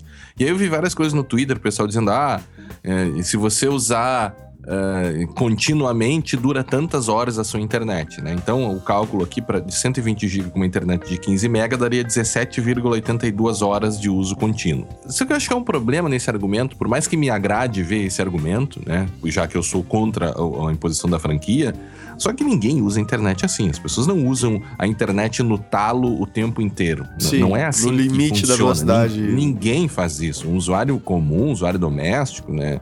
Não se faz, não é assim que funciona. Mas mesmo assim é um argumento importante, né? Se a pessoa quiser fazer isso, ela só conseguiria ficar dezessete horas, o que representaria dois vírgula quarenta e sete por cento do mês de uso na velocidade máxima. E eu também, Vinícius, nunca tinha feito esse cálculo. E aí comecei a, a calcular aqui, na, em uma semana, qual seria todo o meu uso. Levando em conta que nessa uma semana, da quarta-feira passada até essa quarta, hum. uh, nós falamos uh, por, por, por VoIP praticamente todos os dias, né, por grandes períodos de tempo. Eu recuperei três backups meus na nuvem. Eu fiz backup, né, também, mas eu só estava vendo o download. Eu baixei I S O de, de alguns sistemas operacionais. Eu reinstalei um computador e atualizei esse computador. Assisti vídeos, vi Netflix, ouvi música no Spotify. E, e esse foi mais ou menos o, o meu uso dessa semana. Assim, uma contagem bem por cima, né, não muito precisa, deu trinta e dois gigas. Hum. É, se eu mantivesse esse padrão de uso durante todas as semanas, que, e eu não considero isso um heavy user, viu, Vinícius? Eu, eu, é claro, eu, talvez eu use menos, eu não baixo o I S O toda semana, né? Mas se eu fosse considerar esse padrão de uso, eu, eu teria rompido a minha franquia. Né? três vezes quatro dá doze. Né? É, se não, foi trinta e dois... É, não teria passado muito longe também da tua franquia. Sim, mas eu teria, teria ultrapassado. Ela, teria atingido eu, eu teria atingido a minha franquia. E eu não me considero, Vinícius, um, um heavy user. Eu, eu não considero. Eu acho uma atividade normal fazer backup na nuvem. Todo mundo deveria fazer isso, backup na nuvem. Né? É, uma coisa, uma coisa interessante, Guilherme, que também uh, numa, numa residência em que há quatro, cinco, seis pessoas, aí é muito mais fácil de gastar essa mesma banda. Então, uh, a gente tem que, tem que considerar isso também, né? Ainda mais uhum. se tu tem, se tu tem adolescente em casa, aí sim, aí, aí o consumo vai, pro, vai pra estratosfera. É, não, não que ele tenha culpa ou que ele seja não, culpado não, de alguma não, coisa, não, mas não. Pelo fato de ele consumir com maior frequência vídeos, né? É, e aliás, essa, essa questão de culpa, essa questão de, de quase criminalização do usuário... É, do né? uso, né? É que foi que, que gerou tanta revolta, né? O pessoal coloca, ah, o que é esse pessoal que tá jogando, que fica destruindo a rede, não sei o que. É. Não, não, não, a gente vai ver que não, até a gente tem a... A gente pode ouvir esse, podemos, agora. O, podemos o, ouvir agora. O, é. o Gabriel Lima da Stride, que, é uma, que é, uma, é uma pessoa nossa conhecida já de algum tempo. Participou do podcast. Participou do podcast outras vezes. Sobre segurança em jogos. Em jogos. Né? Ele tem uma experiência bastante boa nessa área. E a gente convidou ele pra falar a respeito do consumo dos jogos, já que os gamers Sim. destroem a internet. Sim. Já que os for... gamers, uh, né, entopem todos os canais de comunicação da internet brasileira, a tal ponto que nós temos que exterminá-los. uh, a gente... Não, é... O pessoal da Anatel disse, né, que os jogadores seriam um, um dos vilões aí. É, exatamente. E aí o, o Gabriel Lima trouxe alguns dados bem interessantes, bem interessantes. Pra gente, pra gente ver se realmente os gamers são ou não vilões. Vamos então ouvir o Gabriel Lima da Stride. Guilherme, Vinícius, tudo bem? Obrigado por mais um convite, sempre um prazer participar aqui com vocês do Segurança Legal. Uh, confesso que eu recebi com bastante surpresa esse depoimento, né, essa frase aí do presidente da Anatel, colocando os gamers como grandes vilões dos problemas da internet brasileira, porque jogam o dia inteiro, então gastam a banda da internet brasileira inteira, né? Como se os games consumissem absurdos de bandas. Isso realmente não faz sentido algum. Isso porque o tráfego que é feito entre os servidores de jogos e os jogadores é extremamente simples. O protocolo de comunicação do jogo é uma coisa muito objetiva e muito simples. Uh, o jogo ele não tem tráfego de vídeo de um, de um cliente para o servidor ou de um servidor para o cliente. O que, a, o que aparece na tela do jogador é basicamente uh, o jogo desenhando uma cena com base em instruções que ele recebeu do servidor. Então, explicando um pouco melhor. Se está eu e meu vizinho jogando na mesma sala, o servidor vai me dizer, olha, na coordenada X Y Z, desenhe o personagem tal. Ou então, se eu estou andando, todo mundo recebe o comando, olha, aquele personagem está andando da coordenada X para a coordenada Y. Uh, se eu estou pulando, se eu estou disparando, se eu estou agachando, se eu estou ganhando um ponto. Uh, isso são tudo comandos que vão sendo enviados para todos os jogadores que estão conectados. Então, alguns jogos têm uh, uma taxa de atualização, né, que a gente chama de tick rate, um pouco mais alta, aí consequentemente acaba consumindo mais banda, para ter movimentos mais precisos e ter mais detalhes e mais perfeição mesmo no, na renderização da cena. Mas mesmo esses jogos, eles não consomem nem perto do que um streaming de vídeo consumiria. Eu, esse final de semana, estava jogando, inclusive, um jogo de tiro. Abri lá o programinha para medir minha banda. E nos, nas situações, assim, de maior, de pico, digamos assim, de atividade no jogo. Então, situações onde tinha o maior número de jogadores juntos, disparando e fazendo toda aquela ação. Uh, eu estava consumindo quinze kilobytes de download por segundo e fazendo dez kilobytes por segundo de upload. Uh, e na média do jogo eu acabei ficando com uma média de dez kilobytes por segundo de download e cinco kilobytes por segundo de upload. Ou seja, o jogo é muito tranquilo, consome muito pouco, e esse é um jogo bem atual até. O site da I G N, que é um site que cobre games, fez uma matéria recentemente discutindo exatamente isso e levantou aí o consumo de banda de vários jogos mais populares. E dá para constatar mais uma vez isso que eu estou dizendo aqui. Então, o League of Legends, que é um dos jogos mais populares aí de hoje em dia, em trinta minutos de jogo consumiu quinze megas de internet. Ou seja, é muito pouco para trinta minutos de ação. Counter-Strike Global Offensive, que é um jogo de tiro aí também bem famoso, consome um pouquinho mais, uh, mas ainda assim também não chega nem perto de um vídeo. Ele, em quinze minutos de jogo, consumiu trinta megas de download.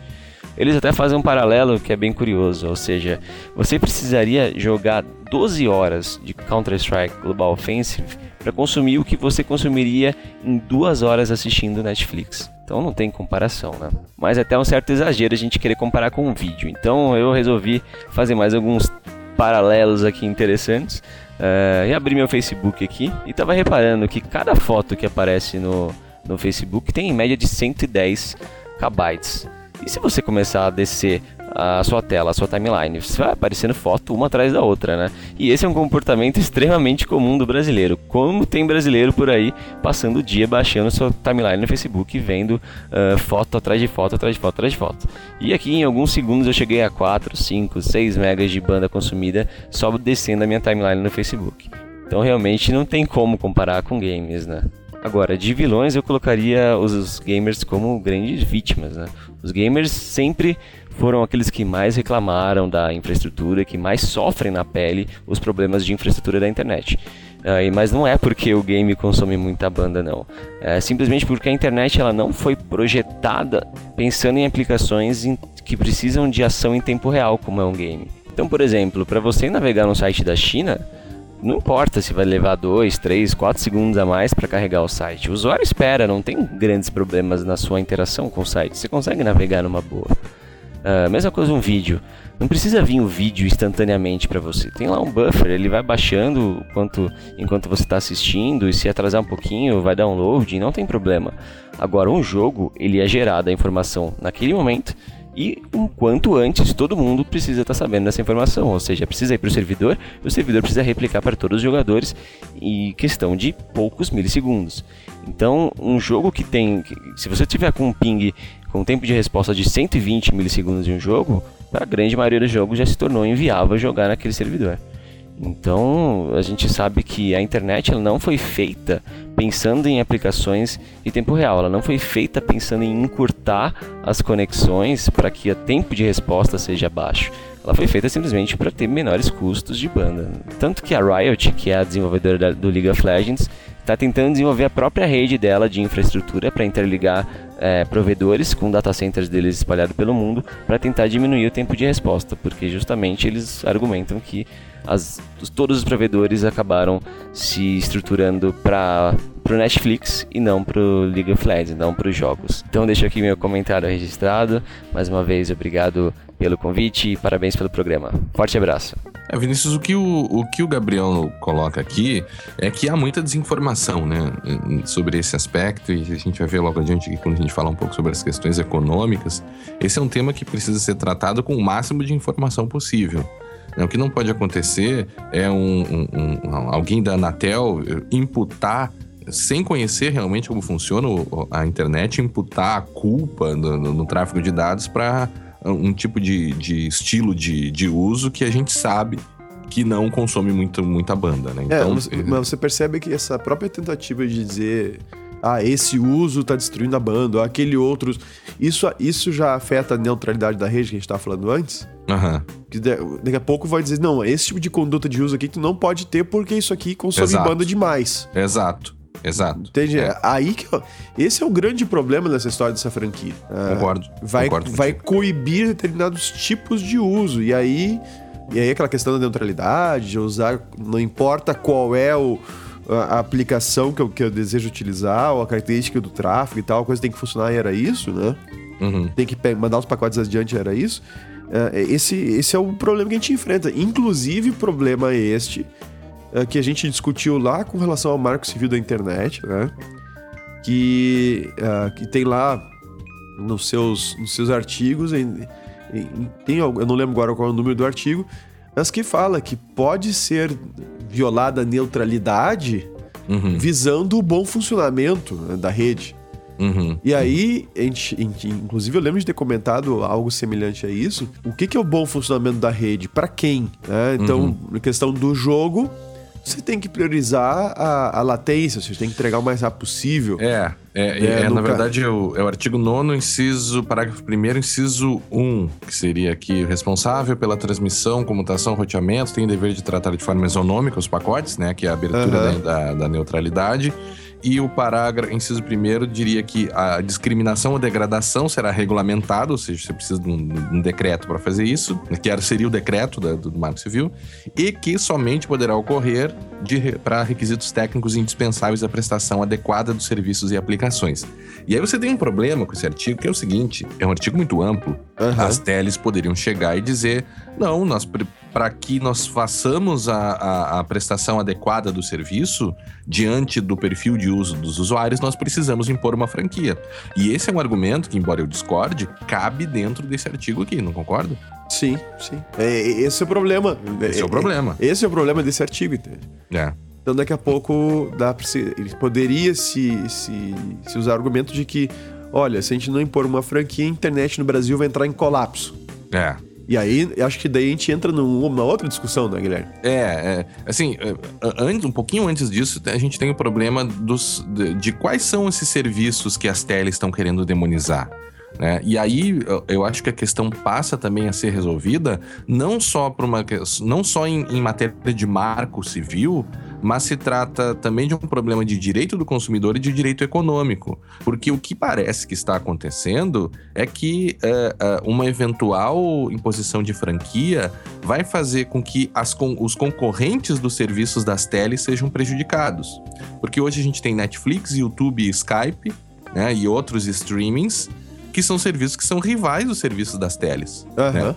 Né? Netflix e YouTube, por exemplo, rivaliza com as T Vs de, por assinatura. E também tem outro problema, as teles hoje são donas de telefone celular, de telefonia fixa, de acesso à internet e de televisão. As grandes, né? Uhum. Então elas acabam concentrando muitos serviços numa empresa só, e você tem um problema grave de concorrência, que é uma outra coisa que precisa ser investigada também. Né? Se todas as empresas tomaram essa ação ao mesmo tempo, você tem um problema, talvez, até de cartel aí, né? Que daí é uma coisa muito mais grave, né? É, você percebe que, que você colocou a questão do, do Netflix, Netmovies, uhum. YouTube, né? Que concorre com o serviço das operadoras, que é a T V por assinatura. Uhum. Uh, a gente também tem os próprios mensageiros instantâneos, né? Sim. que rivalizam com o S M S e são muito melhores do que o S M S. São, são. E agora é. permitem fazer ligações. E né? agora vários desses aplicativos é. permitem fazer ligações, ou seja, o Skype já permitia isso, mas esses outros são mais leves, né? Uhum. Então é muito fácil ligar usando o WhatsApp para uma outra pessoa.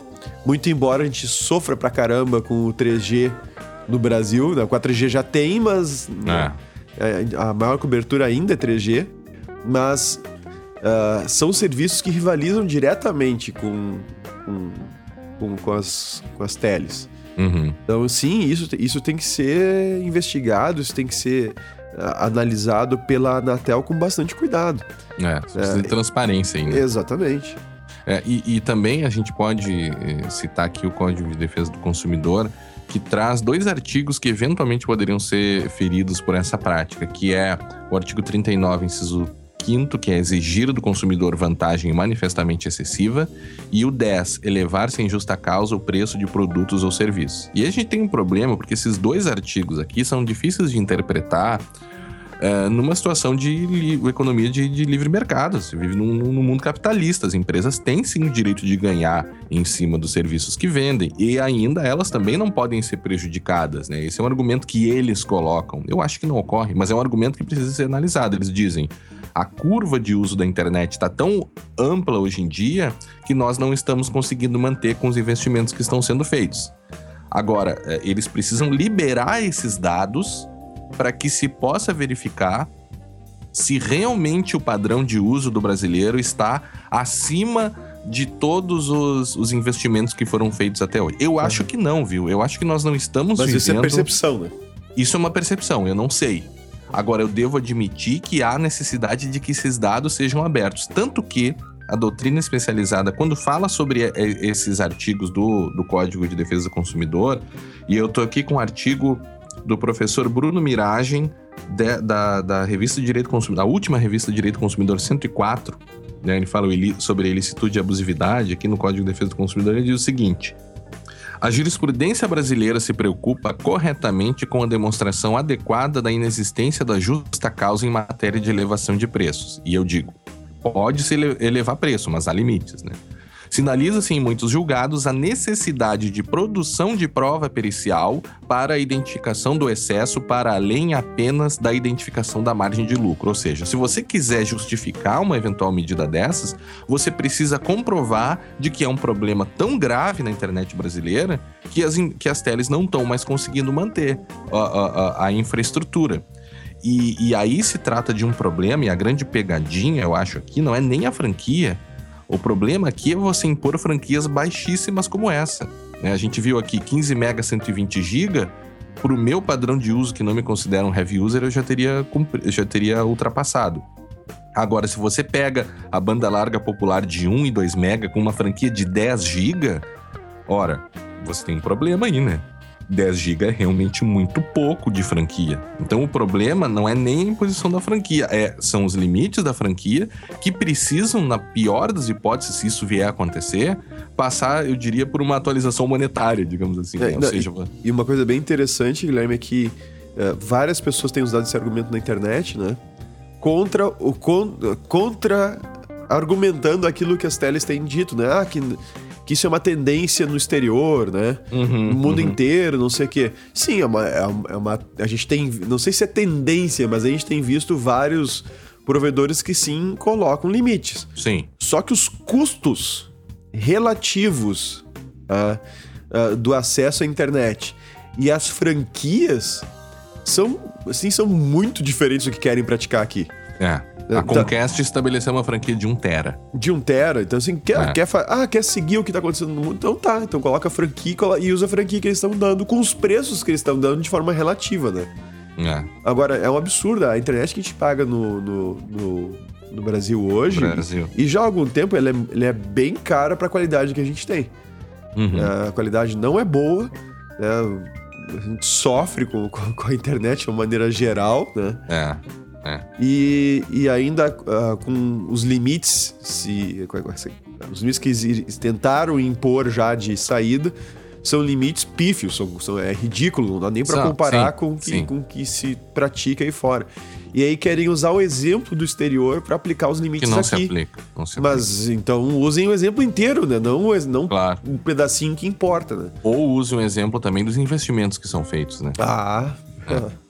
Agora, a gente tem várias questões econômicas, aí nós não somos economistas, né, Vinícius? E, e, e, tem, e a gente trouxe alguns elementos econômicos que foram citados, outros que não foram citados, mas um dos que foram citados pelo pessoal da Anatel, e até eu lembro de uma entrevista que o superintendente de competição da Anatel, o Carlos Baigorri, falou que seria um problema de seleção adversa, né, o adverse selection, que é, esse é um problema da teoria econômica bem conhecido, que é o seguinte... Envolve aquelas situações quando, quando você tem um alto custo ou você tem uma grande dificuldade para selecionar a, a adequadamente quem tem mais ou menos risco ou quem usa mais ou menos determinado serviço, né? O caso clássico é o caso dos, uh, da, das seguradoras, né? Você, é muito difícil você saber quem tem maior ou menor risco em uma seguradora. Então, o que, que você faz? Você estabelece mais ou menos certos padrões e cobra dentro daqueles padrões. Agora, é difícil saber se realmente você está dentro, dentro de um ou de outro padrão. É muito caro para você chegar a isso. E o que ele diz é, há um problema de seleção adversa na, na, na internet brasileira. Por quê? Porque seria muito difícil você distinguir quem usa mais de quem usa menos. E, de fato, para nós, para os usuários, a gente não sabe quem usa mais e quem usa menos. Então, a ideia seria o seguinte, quem usa mais, paga mais. Porque, segundo a Anatel, atualmente o que ocorre é que os que usam menos pagam pelos que usam mais. Ora, e, e aí só para citar o paper que inaugura essa ideia, é um paper do George Akerlof, The Market for Lemons, Quality Uncertainty and the Market Mechanism, que ele fala sobre o mercado de carros, enfim, que os compradores não teriam como saber quais são os piores e os melhores carros, e os vendedores sim teriam. Então, a, a ideia seria que o mercado seria inundado pelos carros ruins de carros usados, né, no mercado de carros usados. O problema é que, e a falha que eu vejo nesse argumento, é que não há uma seleção adversa para as teles. As teles têm todos os dados. Tem sobre... toda a informação. Elas têm a informação. Talvez para nós exista uma simetria informacional, porque nós não sabemos, mas eles têm. Então, como eles têm esse poder, a partir do momento em que eles não liberam os dados de quem usa mais e quem usa menos, eles têm a seu favor a possibilidade de estabelecer franquias muito baixas, com a possibilidade de que essas franquias não vão se alterar ao longo do tempo, já se preparando para daqui um ou dois anos, quando realmente a demanda começar a subir de verdade, as pessoas todas começarem a cair na franquia. E aí você inaugura o mercado que você tem hoje com a internet móvel, onde é muito comum que a pessoa ultrapasse a franquia. Ou... Não, e detalhe, você ultrapassa a, fra- a franquia e aí tem certos acordos com certas aplicações. Exato. Por... Aplicações. Exato. Que mesmo que a tua franquia termine, aquela aplicação continua funcionando. Exato. E aí eu dou o exemplo do WhatsApp.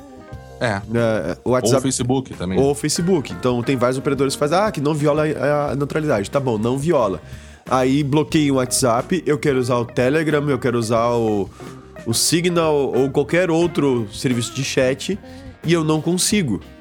Sim, porque você fica preso naquele. Porque ou é o WhatsApp ou é o WhatsApp, não tem, eu não posso usar outro. É. Mas você percebe que é mais um problema aqui de questão concorrencial e de regulação de mercado, porque o, o papel da agência reguladora seria, deixa eu ver esses dados, vocês estão falando cento e vinte gigas, só que todo mundo usa, sei lá, ou, ou esse limite é muito baixo, vai afetar muita gente, uhum. E você precisa equacionar quais foram os investimentos, quais são os, imaginando que isso seja possível de ocorrer, né? Não, então... Mas quer ver uma coisa, Guilherme? Hoje, hoje já acontece, e isso é feito de uma maneira escusa, que a gente, a gente não tem nem como, como, sabe, a gente percebe... Mas não tem como ter certeza exatamente do que estão fazendo, sabe? Uhum, uhum. Que é o esquema de traffic shaping. Que é, exato. Isso já foi exato. denunciado inúmeras vezes. Que, ou seja, que há operadoras fazendo traffic shaping, que o pessoal faz traffic shaping. Né? Que só para quem está nos ouvindo e não, de repente não sabe o que, que é, daqui a pouco você resolve baixar um arquivo qualquer. Tá? No caso, você está baixando um... Vamos lá, por que não? O usuário vai baixar um filme da internet, tá? Sim, sim. Tem filme que, que você pode baixar legalmente na internet. A maioria é verdade, não. Sim. Uh, mas você vai baixar alguma coisa usando torrent. Mas esse torrent. não é um problema da tele. É, esse não é problema da tele. É, tá? Controle de conteúdo não é problema é, de... Mas, mas, mas vai usar um torrent, tá? Seja para baixar um filme, um conteúdo legal, que se, se for o caso... mas ou para baixar uma I S O, de uma imagem de um D V D, de um Ubuntu, alguma coisa assim, uhum. para ser, ser feita uma instalação, tá? E aí, como é torrent, e o torrent é uma ferramenta que consegue consumir bem o link, né? Uhum, uhum. Principalmente se tiver bastante gente compartilhando o mesmo arquivo, uh, tem vários provedores que jogam o tráfego do torrent para... Uh, uh, limitam esse tráfego, quando Sim. eles detectam esse tráfego, eles começam a limitar esse tráfego, estrangular ele, apesar de você não estar chegando ao limite da sua banda, da sua velocidade. Sim. Uh, esse tipo de coisa é bem, é bem complicado, tá? E, e aí a gente chega num ponto que diz, não, ó, essas aqui são as novas, uh, os novos limites, novas tarifas, né, de uhum, uhum. uso da internet. Tá, mas quanto eu usei até hoje? Uhum. Dá para o usuário uma página que ele possa se logar, clicar lá e ver o histórico do ano dele, como é que foi o uso de internet? Uhum. Tá aumentando, tá diminuindo? Como é, como é que tá isso? Sim, e, e você precisaria saber disso da sociedade inteira, né? É, teria, o usuário teria que... Primeiro, a gente teria que... O usuário teria que ter acesso a uma ferramenta desse tipo para controlar o seu consumo. Foi o que a Anatel sugeriu. E seu, seu histórico de consumo, esse é o primeiro é. ponto. Né? E deveria essas informações de maneira geral, aí sem identificação de usuário, né? Uhum. De uma maneira impessoal. Essas informações deveriam ser apresentadas à sociedade de uma maneira clara, demonstrando, eis a nossa capacidade, eis o crescimento, eis os nossos investimentos, que eles claro. têm a obrigação de investir na estrutura. Claro. Isso é. é tudo regulado, isso é, isso isso é tudo, tudo é, regulado Anatel, pela Anatel, né? Anatel, eu sei, eu sei que tu vai querer cortar isso depois da gravação, mas a Anatel, em tese, deveria regular isso tudo. A Anatel, é. a Anatel e o C A D, os dois dividem essa... essa... É. Mas a gente função, tem, né? É, a gente tem uma agência reguladora aí, que é a Anatel, que deveria fazer esse papel. E, na verdade, o que ela, o que ela fez... Ela fez, né? Foi se alinhar às telecoms e de uma maneira um tanto quanto abrupta, né? E sem as informações necessárias. E sem as informações necessárias, sem dar para o consumidor, né, as informações também que ele necessita para entender o que está acontecendo. Dizer, ó, oh, acabou, é o fim da, da internet limitada. É, tanto é. é que aconteceu Agora, que aconteceu por causa disso. Tanta, é, tanta gente mas, se manifestou eu, contra isso. Sim. Mas eu admito, e também por uma, uma questão... A gente precisa pensar nos argumentos contrários. Há a possibilidade de, da internet, de, de a internet, em algum dia ou em algum lugar, ficar exaurida em função da curva de consumo ser tão alta que, não, que ela é maior do que os investimentos que forem feitos? Há essa possibilidade. E aí a gente tem que pensar como é que a gente lida com a ideia de eficiência econômica, porque a gente está, mais uma vez, é uma economia de mercado, é o capitalismo. Uhum, sim, sim. Muita gente uh, uh, uh, critica o capitalismo em função disso, porque você tem certos desvios, se você deixar a coisa desregulada, a tele pode fazer o que ela bem entender, né? E isso, isso muitos vão defender também numa ideia, numa perspectiva de intervenção mínima do Estado. Você deixa, deixa que o mercado se regule. É, numa perspectiva de intervenção mínima do Estado no Brasil hoje, o que a gente teria seria essas, esses limites aí, essas, essas franquias já estabelecidas e Exato. a gente não ia ter muito o que discutir. Exato, mas não é o que ocorre. Nós não é o que acontece mercado... porque, porque existe uma agência Exato. reguladora é um mer... que de um jeito ou de outro foi pressionada a impedir que isso acontecesse. Não, e é um mercado regulado. Você não está falando de, de um serviço outro qualquer, sei lá, impermeabilização de sofá. Nossa, que comparação que foi. Gostou dessa, né? Boa, mas boa, assim, é, são, são coisas Caramba. diferentes, absolutamente diferentes. Impermeabilização do sofá não é um, não é um direito fundamental, o direito ao acesso à impermeabilização do sofá, né? É, talvez até no futuro possa vir a ser, mas por enquanto por enquanto não é. Então a gente tem que ter cuidado com a ideia de eficiência econômica. Agora, vamos imaginar a ideia de eficiência econômica para políticas públicas de pessoas com deficiência física. Ora, as pessoas com deficiência física são, estão em menor número do, na sociedade. Então, as políticas que visam deixar o mundo mais acessível para pessoas que têm deficiência, do ponto de vista econômico, você não tem eficiência, porque está todo mundo pagando por, a, por aquelas pessoas, né? O, todo, toda a população paga sem ser, é, é, sem ser deficiente. Mas essa é uma questão de função social, da empresa, da sociedade, da propriedade, né? E, e coisas que se estabelecem. Então, a gente tem que ter um cuidado com isso. Mas, ao mesmo tempo, alguém precisa precisa pagar essa conta, né? E aí eu, eu, ach, eu achei interessante a fala da secretária nacional do consumidor, do Senacom, né, do Ministério da Justiça, Juliana Pereira. Ela disse o seguinte, eu vou ler aqui, tá, Vinícius? Que, que eu acho que é bem ponderada a, a crítica que ela faz E, e eu acho que a gente pode ler na, na íntegra aqui. De fato, há discussão jurídica entre o que é serviço público e serviço essencial. Há uma distinção. Por isso é importante o debate transparente a ser conduzido, seja por parte da Anatel, seja pelo Ministério das Comunicações. Porque há demanda do setor de que o modelo de negócio a partir da disseminação do uso da banda larga e dos aplicativos via internet mudaram a rentabilidade e o faturamento das empresas. E nisso ela tem razão. O padrão de, de gasto e de lucro dessas empresas vem se alterando, e a ideia é que se altere cada vez mais. E repito, alguém precisa pagar essa conta. Não é algo gratuito, né? Alguns dizem, ah, uma vez que você está na internet, as teles não produzem nada, elas não tiram nada de lugar nenhum, então elas não teriam por que aumentar o preço. Mais ou menos, eles precisam manter uma infraestrutura técnica para aumentar uh, o aumento da demanda, né? Não é algo gratuito, não é algo que eles fazem um investimento na vida e não precisam investir nunca mais. Não é isso que acontece. Isso eu estou dizendo, não é ela, né?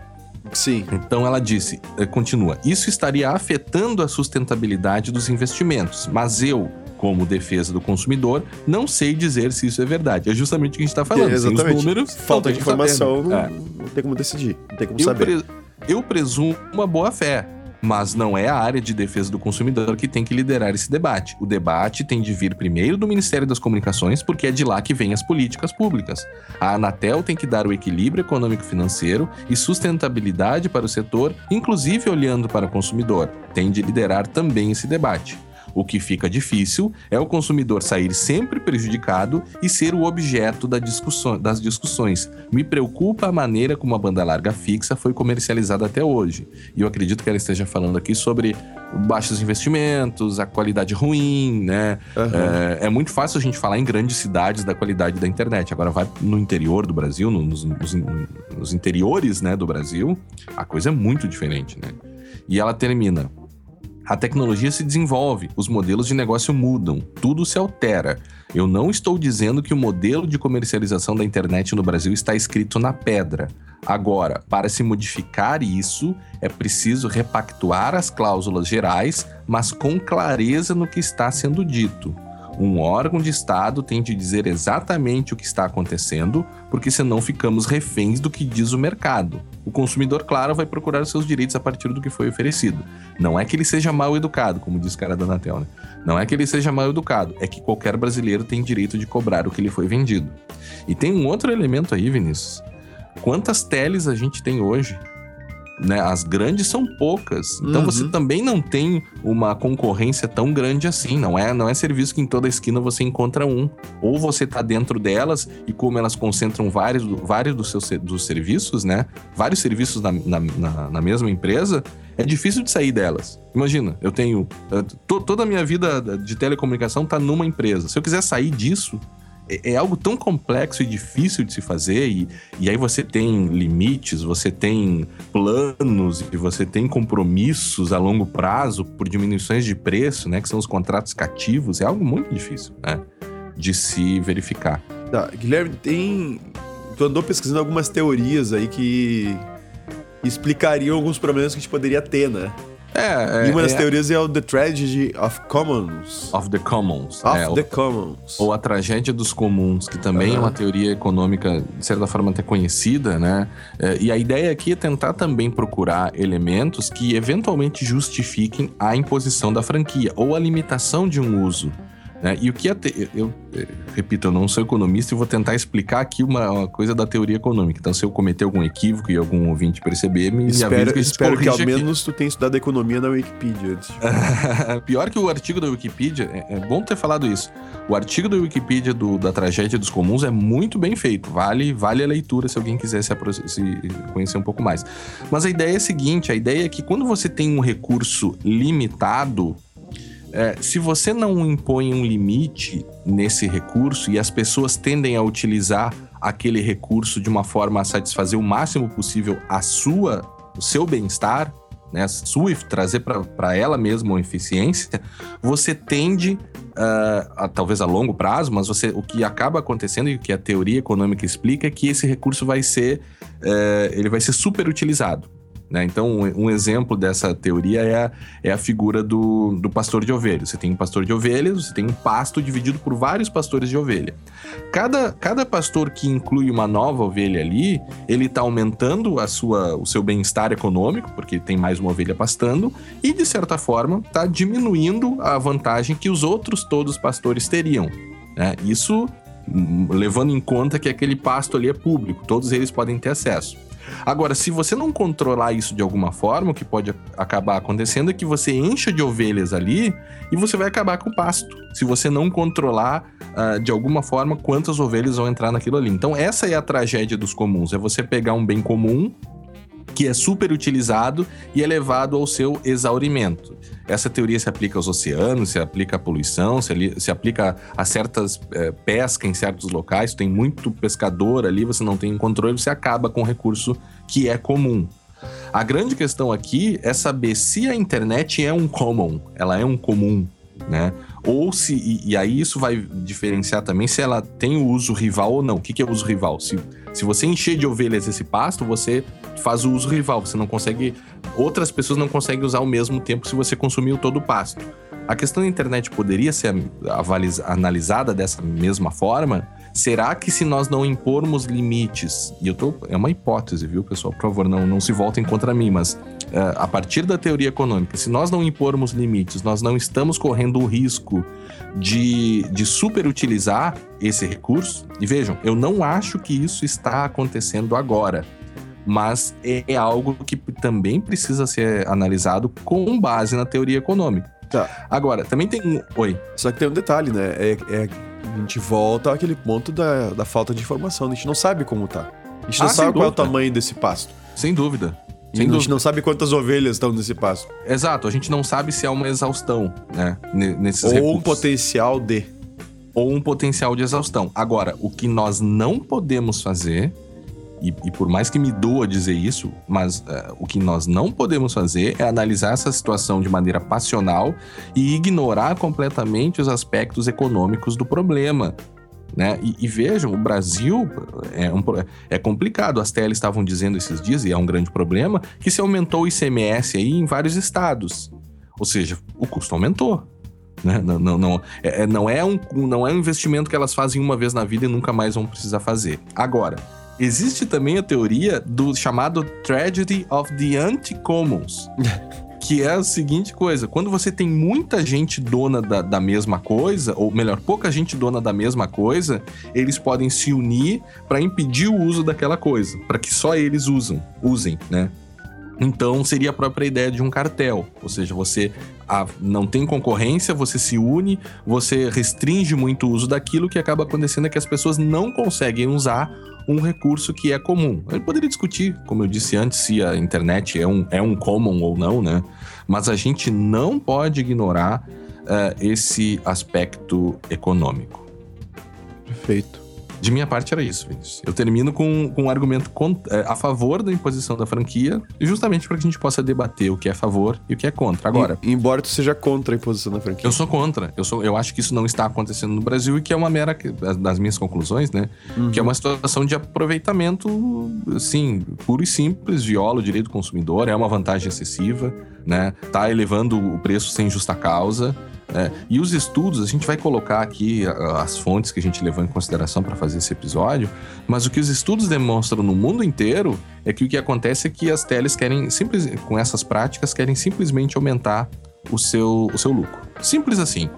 Bom, o assunto é difícil, o assunto é pesado realmente, a gente acabou entrando aqui em, em questões que não são do nosso estudo, né? Não são coisas que a gente estuda, que é a questão econômica, mas a questão econômica também deve ser levada em consideração uh, ao, ao se decidir, e aí toda a questão da transparência que a própria secretária falou também é muito importante. Eu acho que não é o momento, viu? Não me é, parece que seja não, o momento. E, e, a minha, e a minha opinião, pra, botando a minha, a minha pedra, pelo menos nesse episódio, né?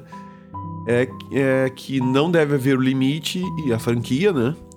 E que sim, uhum. A franquia fere a neutralidade da rede. É, pois é. Bom, então esperamos agora todos no episódio cento e dois do podcast Segurança Legal. Até a próxima. Até a próxima.